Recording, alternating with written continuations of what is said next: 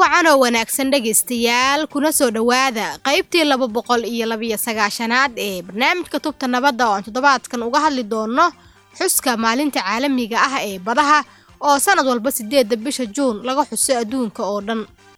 Xuska maalintan caalamiga ah ayaa looga gol leeyahay in lagu muujiyo muhiimadda weyn ee ay baduhu u leeyihiin nolosha bani'aadamka iyo sidoo kale baahida loo qabo in la ilaaliyo kheyraadka faraha badan ee ku dhex jira waxaa barnaamijka idinla socodsiin doona cali maxamed guutaale iyo anigoo ah fatxi maxamed axmed hase yeeshee marka hore dhegaystayaal aan si kooban u eegno muhiimadda maalintan caalamiga ah. Maalintan caalamiga ah ee baduhu waa maalin qiimo weyn ugu fadhisa guud ahaanba dadyowga adduunka waxaana lagu maamuusaa in la isku baraarujiyo doorka muhiimka ah ee baduhu ay ka qaataan nolosha bani'aadamka iyo sidoo kale in la isku wacyigeliyo saameynta aan wanaagsanayn ee bani'aadamku u geysto badaha taas beddelkeedana la qaado tallaabooyin caalami ah oo lagu ilaalinayo badaha iyo sidoo kale in dadweynaha caalamka lagu mideeyo mashruuca maaraynta jiritaanka kheyraadka badaha adduunka.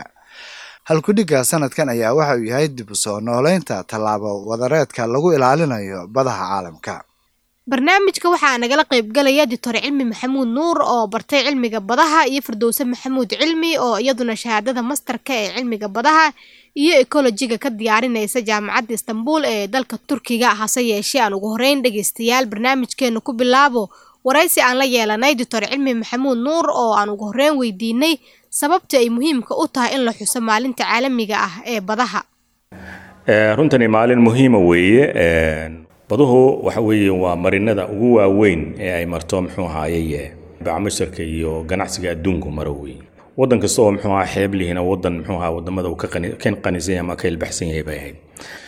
Intii muxuu ahaaye qarnigan hadda la soo dhaafay xuduudaha la kala yeeshayna dee badaha laftooda muxuu ahaa xuduudaha loo kala yeesho waddan kastiba wuxuu yeeshay markaasi xuduudo badeed ayuu yeeshay. Marka baduhu waxa weeyaan weli meelaha dihin ee caalamku aanu khayraadkeeda wada adeegsan weeye.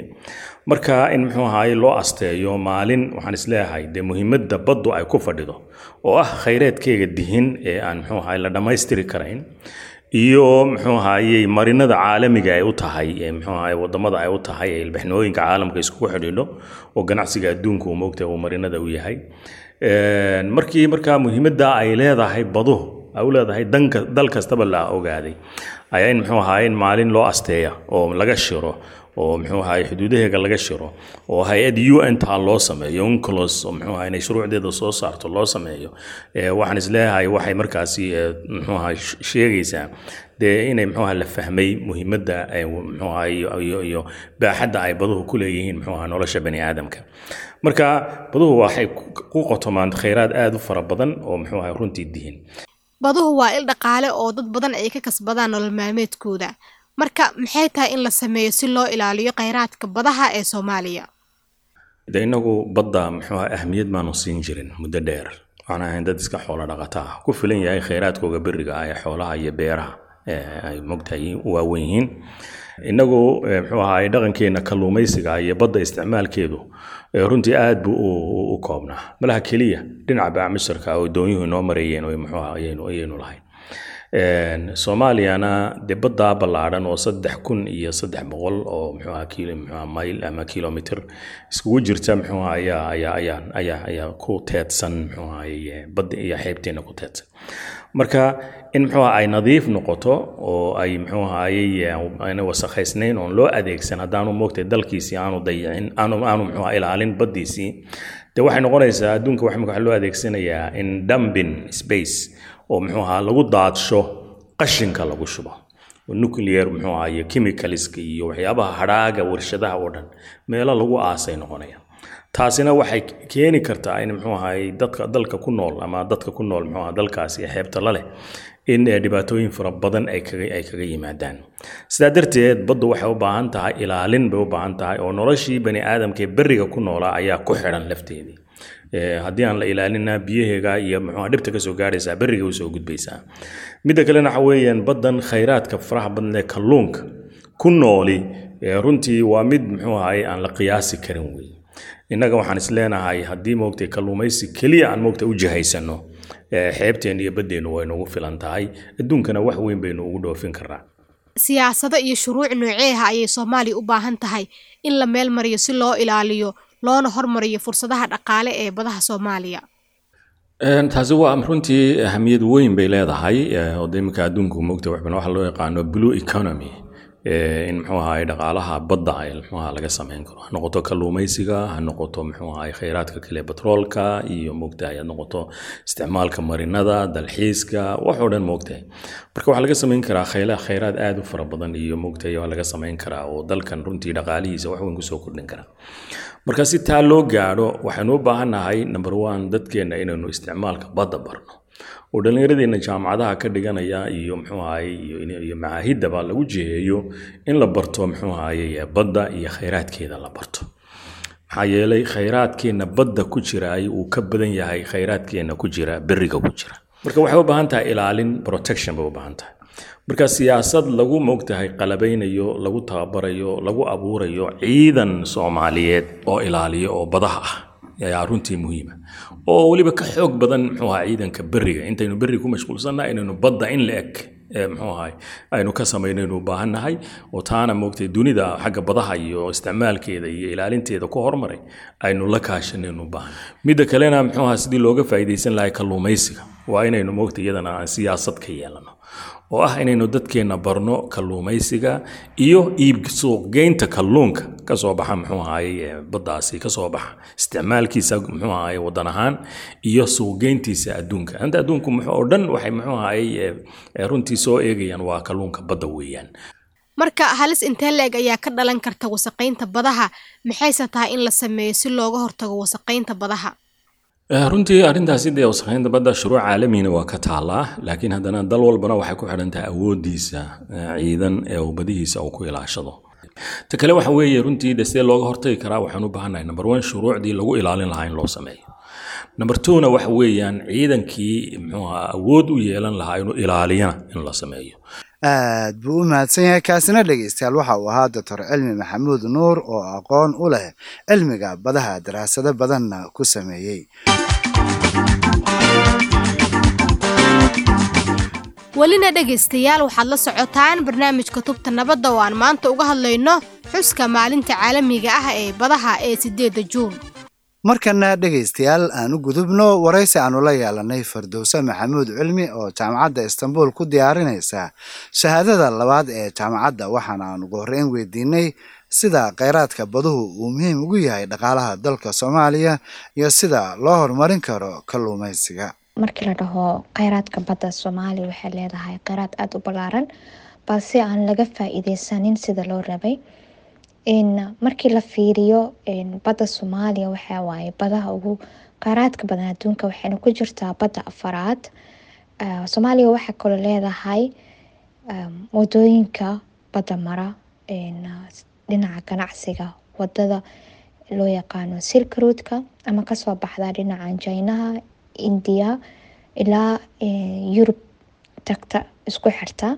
Marinkaas waa marin aada soomaaliya dhaqaalo badan ka sameyn karto.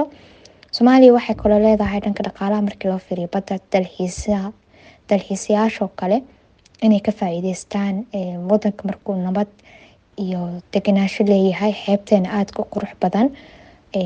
Dalxiisayaal fara badan ay imaanayo way ka faa-iideysan karaan dhaqaalo badanna way ka sameyn karaan waxaa kaloo jiro kheyraadka ugu muhiimsan hadda ilaha dhaqaalaha boqolkiiba labo matala dhinaca kalluumeysiga oo kale.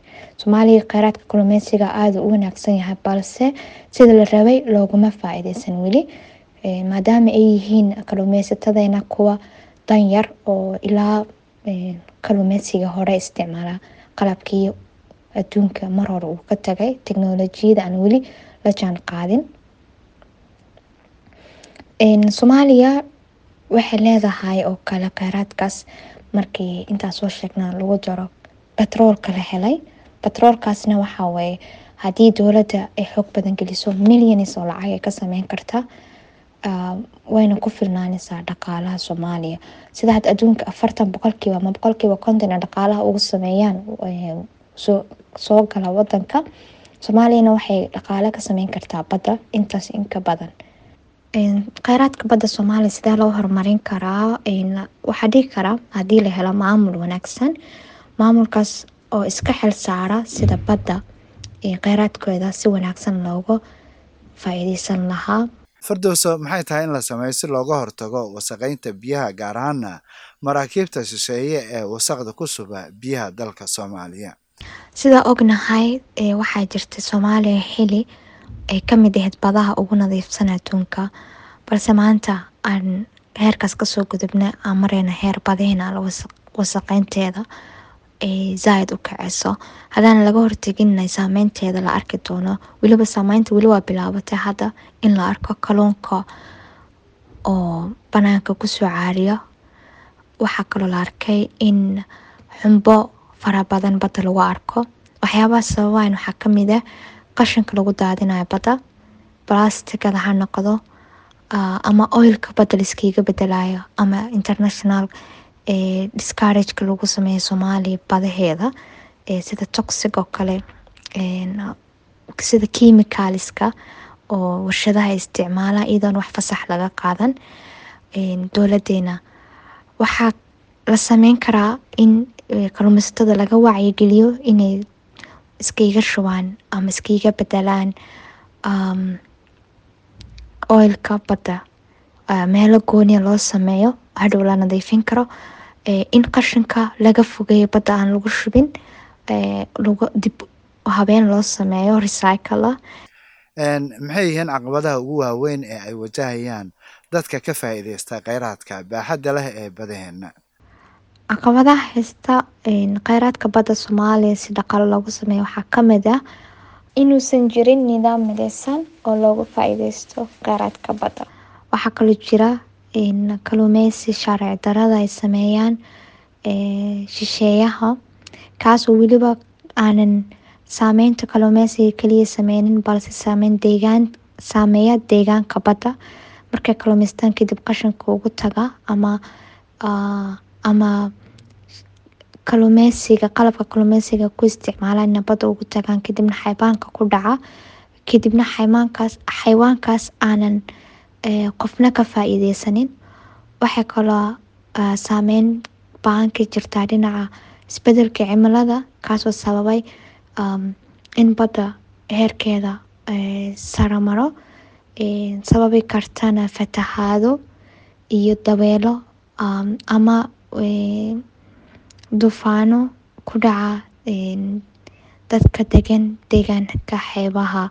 Aad bay u mahadsan tahay taasina dhegeystayaal waxay ahayd firdowse maxamuud cilmi oo ah aqoon-yahan badaha iyo weliba ekolojiga waxaana ay marti noogu ahayd barnaamijka tubta nabadda ee toddobaadkan. Markana dhegaystayaal waa dhinacii wararka barnaamijka madaxa xafiiska iskuduwidda arrimaha gargaarka baniaadanimo ee qaramada midoobe ee soomaaliya aadan cabdulmawla ayaa ugu baaqay beesha caalamku inay si deg deg ah gurmad ballaaran ugu fidiyaan dadka soomaaliyeed ee ay abaaruhu ku habsadeen.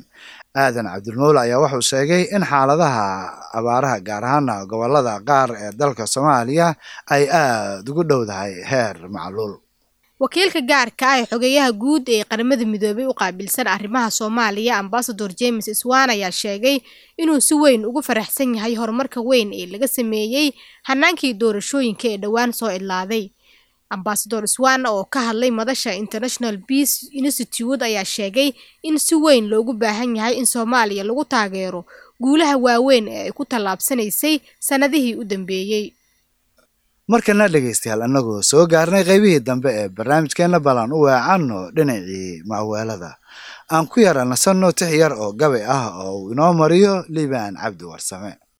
Aad baad u mahadsantihiin. Maantana waxaan idiin hayaa tix gabay ah oo la magac baxday badweyn taasoo ka hadlaysa ahmiyadda ay leedahay daryeelka baddu.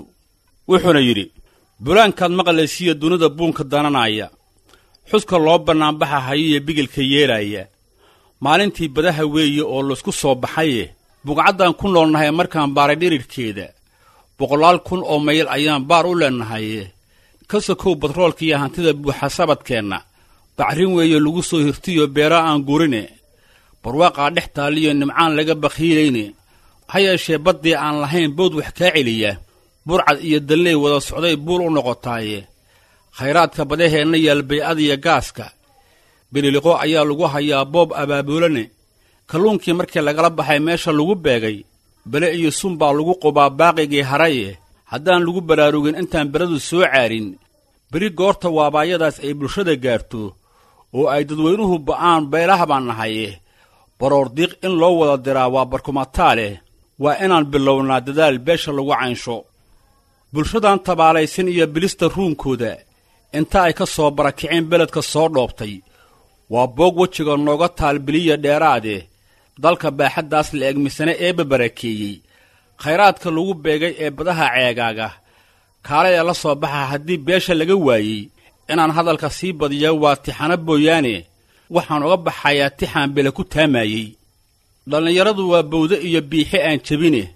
Ragga balagga loo tuuray baan baaq u dirayaaye. Niman yahow bilaash laguma helo beese lacageede qamaar iyo intaad baran lahayd xeel wax lagu boobo ama aad birqaad noqon lahayd nolosha biimeeya. Baahidaas si aan uga baxniyo shiidka nagu baahay. Barbaaray waxaa nala gudboon baayo wadareede balwaddaanna delatiyo intaan turubka baandhayno oo aan dabaal baranno iyo baabka lagu goosho. Biyo kama dhibcaankiyo dantaa ragu bareeraaye. Boolimoog intaan qaadanniyo badanka dheereeya.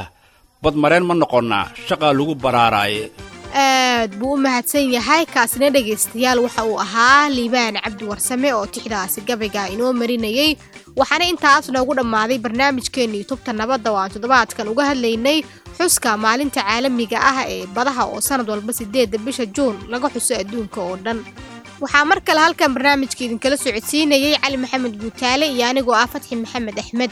Fadlan noo soo gudbiya aragtiyadiinna adinkoo noogu soo hagaajin kara barta aan ku leenahay facebook oo ciwaankeenuna yaha tubta nabadda. Hase yeeshee waxaad hadda u diyaargarowdaan qaybtii u dambeysay barnaamijka oo ah qaybtii qadadka taleefannada.